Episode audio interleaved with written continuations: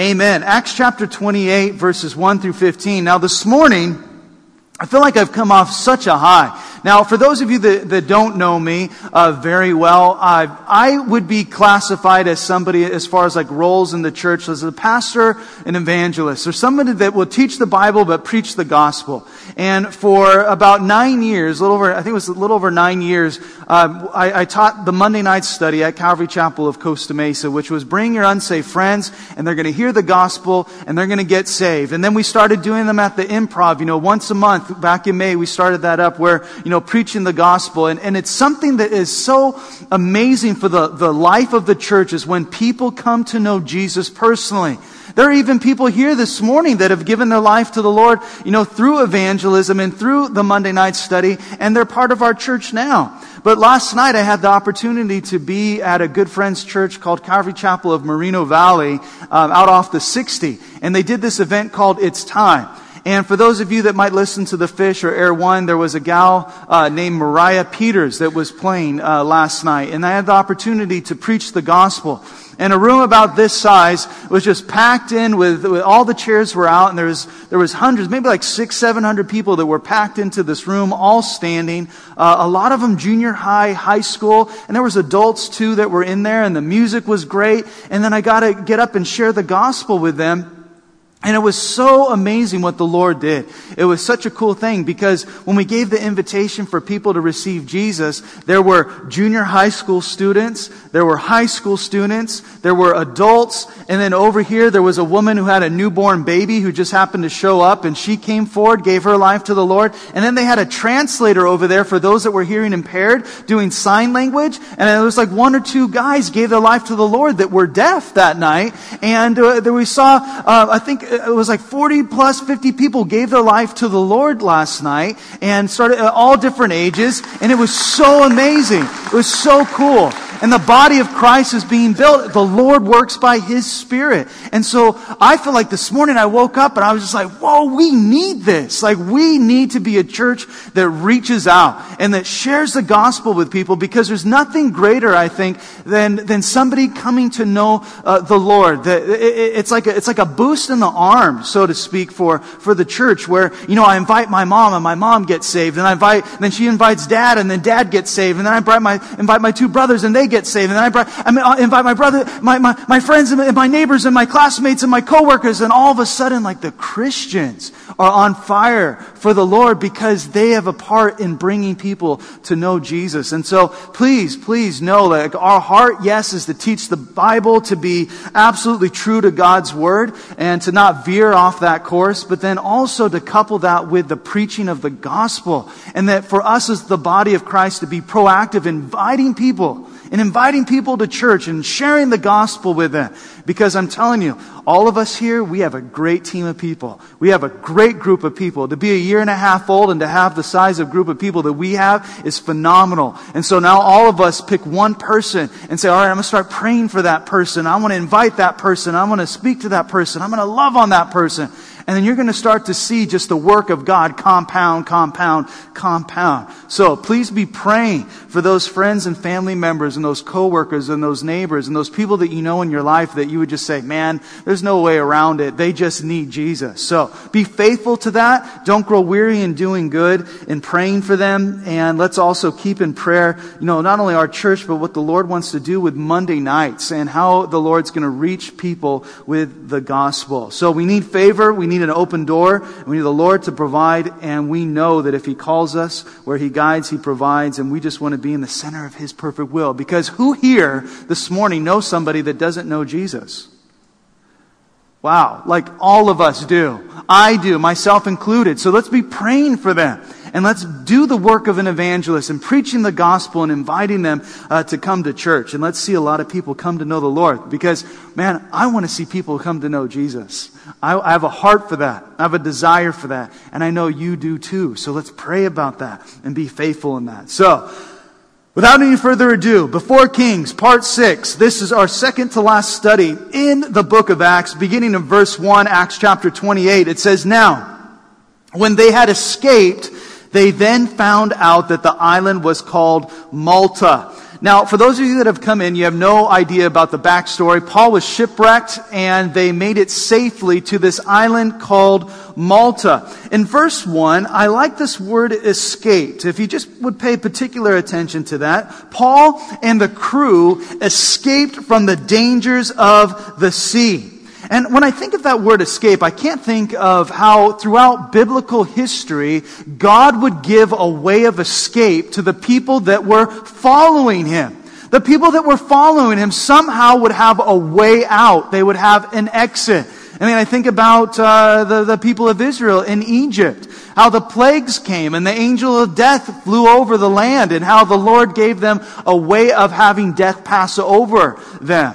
How the Lord would give a way of escape in parting the sea, and how we can find ourselves even in dangerous, trying situations, and how the Lord will always give us an out. In 1 Corinthians chapter 10, verse 13, it says, Paul writing to the church in Corinth, he says, "No temptation has overtaken you, except such as is common to man.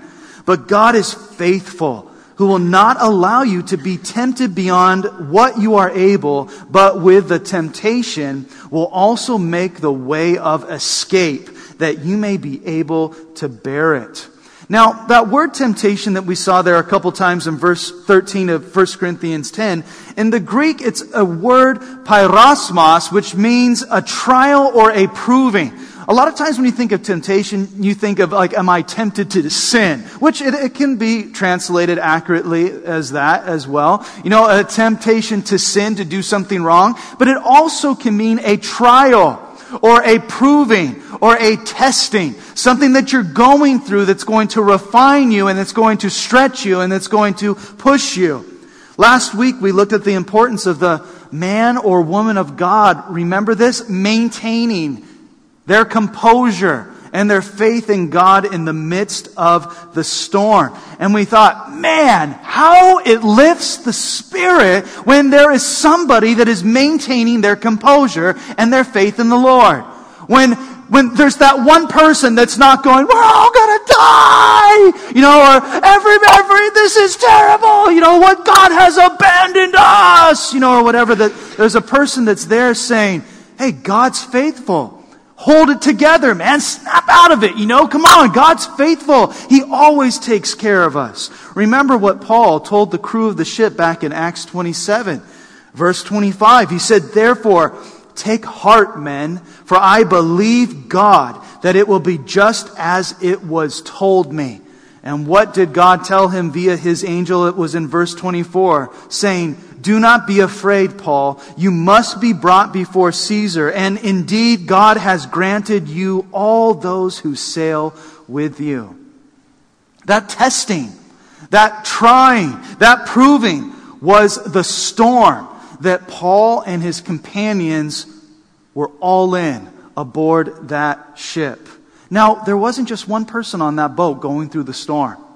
When it says there's no trial or temptation that has overtaken you except that which is common to man, that's exactly what it means. It means you're not alone in the way that you feel. And you're not alone in this type of situation. Paul was not alone in the boat. We know from what the Bible says there were 276 people in that boat. And we shall not be afraid, because we know that God keeps his promises and will give us the grace we need to weather any storm. But not only that, he will give us a way of escape. Way of escape. They could have been dashed on the rocks. They could have been drowned in the sea. But yet it says in verse 1 of Acts 28, "Now when they had escaped, God got them through the storm and allowed them a way of escape. And they found out that the island was called Malta." Malta, interestingly enough, means refuge. Refuge. So by not fearing, but trusting in God's promises and resting in his grace and maintaining their composure and faith in God, God provided them a refuge, a way of escape, and a place of safety. I love that. I love that. Because going through the midst of the storm, remember, they had given up all hope of survival. They were getting, as I said, beat like a drum by this storm. The clouds were covering the stars. They had no bearing. They couldn't see the constellations to determine where's north and south. They were lost at sea. And yet the Lord gets them through this storm. Paul says, an angel of the Lord appeared to me, and he said, God promised you get to Rome, and you're going to get to Rome. You're going to be there. And he said, take heart, be encouraged. And the Lord gave them a way of escape, and a place of refuge was provided. And it says in verse 2, and the natives showed us unusual kindness, for they kindled a fire and made us all welcome because of the rain that was falling and because of the cold. Now, natives there, in some translations, I think even in the Old King James version of the Bible, it translates that word natives as barbarous people. Barbarous people. Now, in the culture, anybody that didn't speak Greek by the Greeks was considered to be, they would call them literally, history tells us, a barbar. Like say for me, for instance, speaking English, they would think that I was just muddling off this random, the random types of words and all of these things. And so I'd be considered a barbar, where we eventually would get our English word barbarian. And when it says barbarous people, that's not really the way that we would use that word today. You barbarian! How could you? Not at all. It just meant that they were referred to people as didn't speak Greek, and anybody that didn't speak Greek by the Greeks was referred to as a barbarian or a barbar, this barbarous people. However, these natives on this island of Malta, which for you geography buffs was just south of Sicily. It was just south of Sicily, and they weren't barbarous as we would think of that word again being used today, but Luke says that they were unusually kind. He says, these natives showed us unusual kindness, for they kindled a fire and made us all welcome because of the rain that was falling and because of the cold. Remember, this was the winter time. It was the wrong time to be traveling on the sea. So, Paul and his companions are shipwrecked after getting beat on by that storm for over 2 weeks straight. We know there was 14 days that they were out there, and they finally land up on this island where the natives take care of them. I think that's much better than the natives cooking them for dinner. But verse 3, it says, when Paul had gathered a bundle of sticks and laid them on the fire, and I might add ... I'd have to say I like Paul's style. What a tremendous leader he was, seriously.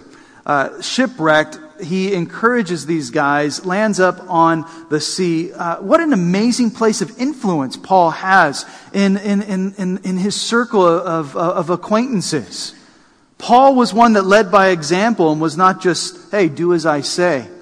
Paul was given great favor by the Lord with, you remember that Roman centurion, Julius, who showed him kindness. He was in conversations with the captains of the ship and the leaders there on that ship, determining where they should harbor and if they should leave or if they should stay. He addresses all the members on board that ship, all 275, and he encourages them. And then after swimming ashore, gets to the shore and starts gathering sticks to make a fire. This is the kind of leaders that we like to see, ones that lead by example. In verse 3, when Paul had gathered a bundle of sticks and laid them on the fire, a viper came out because of the heat and fastened on his hand.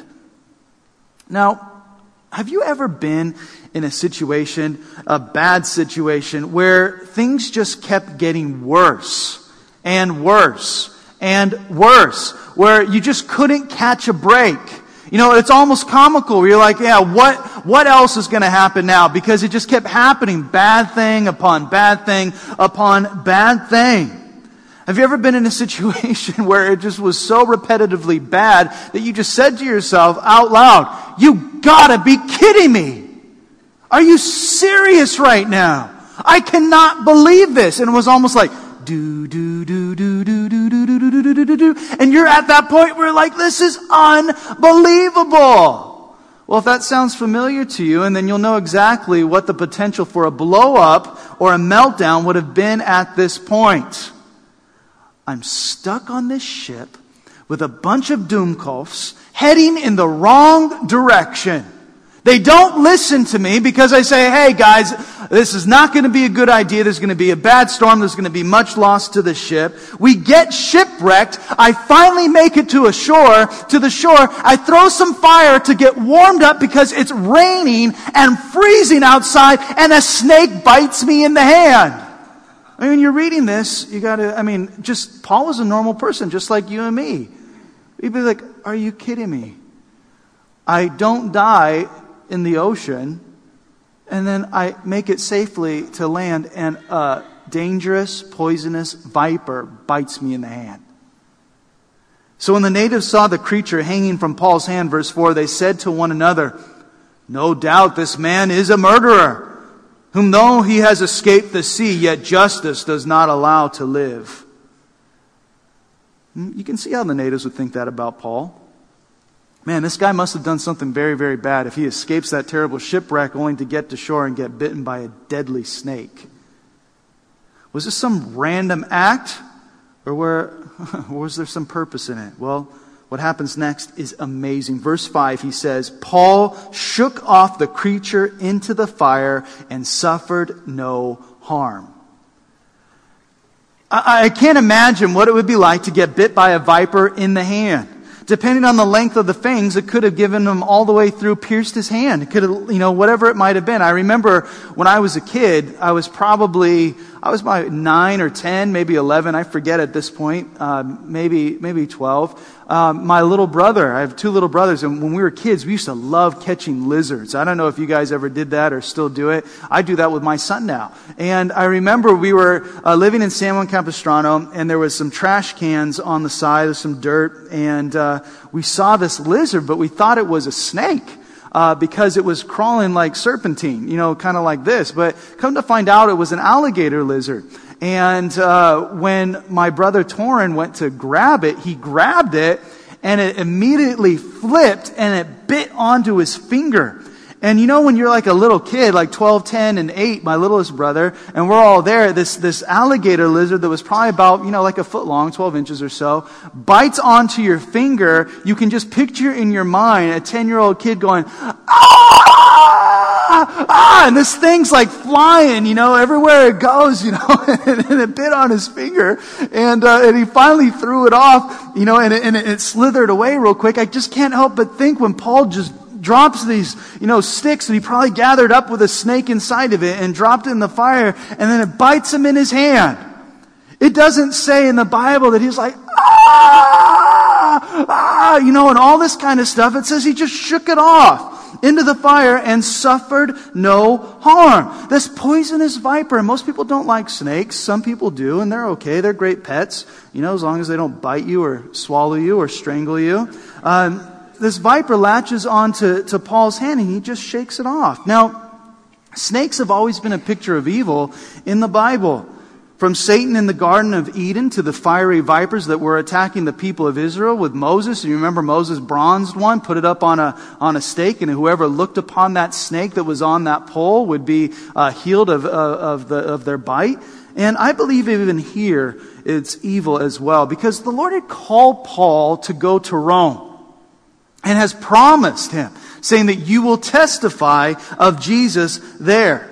On Thursday night, we finished, for those of you that are in house groups, you know this already, but on Thursday night, we finished the book of Philippians at house groups. So we do the video conferencing and we do all that, and last Thursday, we finished the book of Philippians, and it was so cool because that was our first book to finish for house groups. But Paul wrote in his letter to the Philippians while he was imprisoned in Rome.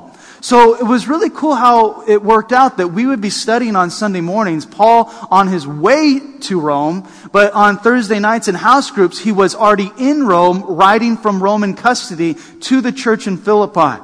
And what was fascinating about his letter to the Philippians was found in chapter 4, where he closes with this. Listen to this.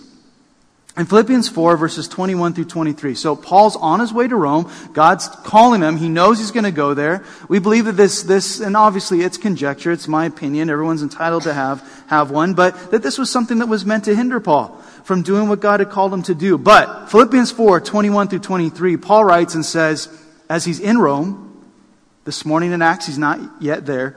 He says, "Greet every saint in Christ Jesus. The brethren who are with me greet you, and all the saints greet you, but especially those who are of Caesar's household. The grace of our Lord Jesus Christ be with you all. Amen." Now, when I read that, it just brings a smile to my face. When he says, especially those of Caesar's household. In my mind's eye, I could see Paul if he was telling these people in person. Remember, he was on his way to Rome to testify of Jesus, even as he had testified of Jesus in Jerusalem. And I could just see Paul kind of look like this. "And the brethren greet you, and especially those of Caesar's household, they greet you too." What a cool thing. Caesar's household, the inner circle, the house of Caesar, the most powerful man in the known world. Satan would seek to stop Paul doing his work in Rome before he even got there. So we, as Christians, as followers of Jesus, cannot be fearful, even though we might have every right to be fearful. We cannot be fearful. We need to trust in the promises of God. We need to trust in the promises of God, and quite frankly, myself included, we in the church need to roll with the punches and bites from Satan and shake things off. Too often we allow things to get the better of us, and they should not. God promised, He's faithful, move on. Because when we're shaking things off, we'll start shaking things up. And that's what we want to see happen. We want to shake things up with the gospel, with who Jesus is. And when we have the gospel of Jesus to bring to the city, we know that when Jesus enters into a city, it shakes, even as it did in Jerusalem, as Jesus made his triumphal entry. In Matthew 21, verse 10, from the Holman Christian Standard Bible, which I really like this translation, he says, "When Jesus entered Jerusalem, the whole city was shaken, saying, 'Who is this?'" Shake it off. Shake it off. Back years ago, they were like, "Shake it like a Polaroid picture." That's not what we're talking about. But it's like, shake this off. Satan comes. He attacks. He latches on. He tries to pull you down. He tries to distract you. He tries to stop you before you even start. Shake it off. Shake it off. The gospel would be preached in Rome, and it would be preached on this little island of Malta. The pit stop that Paul probably would have never planned on making. In verse 6 it says, "However, the natives were expecting that Paul would swell up or suddenly fall down dead.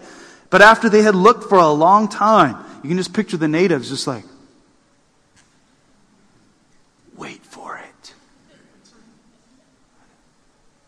It was native to their island, that snake. They knew about it. Poisonous viper. Hey, give him 5 minutes. This is the best part, when he falls down.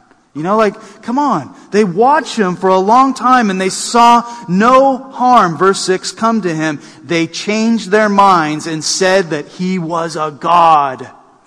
Man, how fickle the crowd. First was like, murderer. Murderer. Man, he escaped the sea, but the gods won't allow him to live, because what are the chances of you escaping the shipwreck and making it to shore safely and then getting bitten by a poisonous snake? How fickle the crowd, but how true God's word. True God's word. The crowd's fickle. Sounds a lot like athletics. You know, you're hitting the home runs, man. They cheer you. The moment you go into a slump, you're in a batting slump, boo! Anybody that goes to the Angels-Dodgers game, you know all about that. Somebody that goes into some kind of funk, you know, and they can't, you know, they can't hit anything. And they boo them. But they were just cheering him, and now they boo him. How fickle the crowd. Oh, he's a murderer. Now he's a god. But how true God's word is. In Mark 16, verse 18, listen to this, and you will be blown away by how specific this is. Mark 16, verse 18, it says, speaking of the followers of Jesus, Jesus says, "They will be able to handle snakes with safety. And if they drink anything poisonous, it won't hurt them. They will be able to place their hands on the sick, and they will be healed." Whoa. You're looking at that. The disciples, the followers of Jesus. Jesus is saying to his disciples, this is what will happen. I don't read anything else in the New Testament about a snake biting anybody. And this is the only passage in the Scripture where Jesus says this type of thing. Interesting. In verse 7, in that region it says, there was an estate of the leading citizen of the island whose name was Publius, or in the Greek it would be Paplios, who received us and entertained us courteously for 3 days. So Paul goes from, being on that show Lost and making a fire on the beach to now being invited to one of the leading citizens on that island's home, where he goes from freezing in the rain and in the cold trying to make a fire on the beach to now in somebody's nice house, hosted by a leading citizen of the island. That's quite an upgrade. In Proverbs 16 verse 9 it says, a man's heart plans his ways, but the Lord determines his steps. Because in verse 8 it says, and it happened, just so happened, that the father of Publius lay sick of a fever and dysentery. And Paul went into him and prayed, and he laid his hands on him and healed him. So when this was done, the rest of those on the island who had diseases also came and were healed.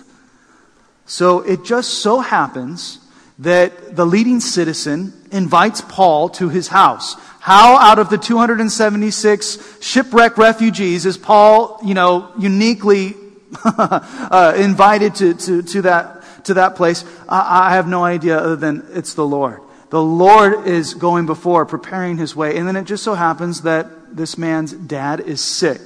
He has a bad case of Montezuma's revenge, and he's not doing very well. He's very, very ill. And the Lord uses Paul to heal this man. And again, Mark 16, verse 18. They will be able to handle snakes with safety, and if they drink anything poisonous, it won't hurt them. They will be able to place their hands on the sick, and they will be healed. And now the whole island of Malta is bringing people that are sick and that are in need to Paul. Man, unbelievable. So often we think that, these certain pit stops in our life are such a waste of time, or what was the reason for me to stop here, to go through this, or to do that? Why would God allow me to be shipwrecked? Why would God allow me to be in the middle of the storm? Man, don't we ask those questions? Don't we feel that way? The whole island starts coming to Paul to be healed, and the Lord uses Paul to preach the gospel to these that are on the island of Malta. It says in verse 10 that they also honored us in many ways. Remember, Luke's writing this. He's documenting Paul's journeys. He's in the book of Acts. It says, they also honored us in many ways, and when we departed, they provided such things as were necessary. So weathering the storm, God provides a way of escape, protects you in his refuge, and uses you in ways that you never thought were possible. Ways that you would have never planned. Things that you thought you would never do, or you didn't even comprehend that God would use you in that way. And then uses the place that you have just been to get you loaded up and ready for the rest of your journey. And we need to remember that you might feel lost in a storm. You might be questioning the reasoning for the particular place that you're in. But don't ever forget that regardless of what the situation may be, how bad it may seem, how random it might appear, that God is still in charge of your itinerary. He is the one that's going to get you on your journey safely from point A to point B, because he is true to his word. And if he promises something, he is going to be good on that promise. He is going to fulfill what he said he was going to do. I think this is something for us to take heart, because we land up in so many different places and we wonder, how did we get here? Or why am I doing this? Or who are these people? I never would have thought I would be talking to those people or being in this situation. We need to understand. The Lord says, I'll get you from point A to point B. And the interim, where the storms may hit, where we're crying out to God, or maybe we're on a boat that is because of somebody else's poor choice. But how do we deal with those things? How is God's grace sufficient for us? And how will he use that for our good? Because we love him and we're called according to his purpose, is the miracle that God only can do. It's amazing. So, Paul escapes the storm safely. He finds refuge. He's used by the Lord on this little island south of Sicily. And he gets loaded up and prepared for the rest of his journey. And how often can we look back in our lives and say, that little thing that happened back then, back in 2009 when this happened, that helped me be ready for what's happening this week. Back in that little random thing that I thought, wow, what was the reason for that? I've seen it come full circle, and now I see how God used that to help me be prepared for what he's going to use me in the future. And says in verse 11, as we finish up, it says, after 3 months, we sailed in an Alexandrian ship.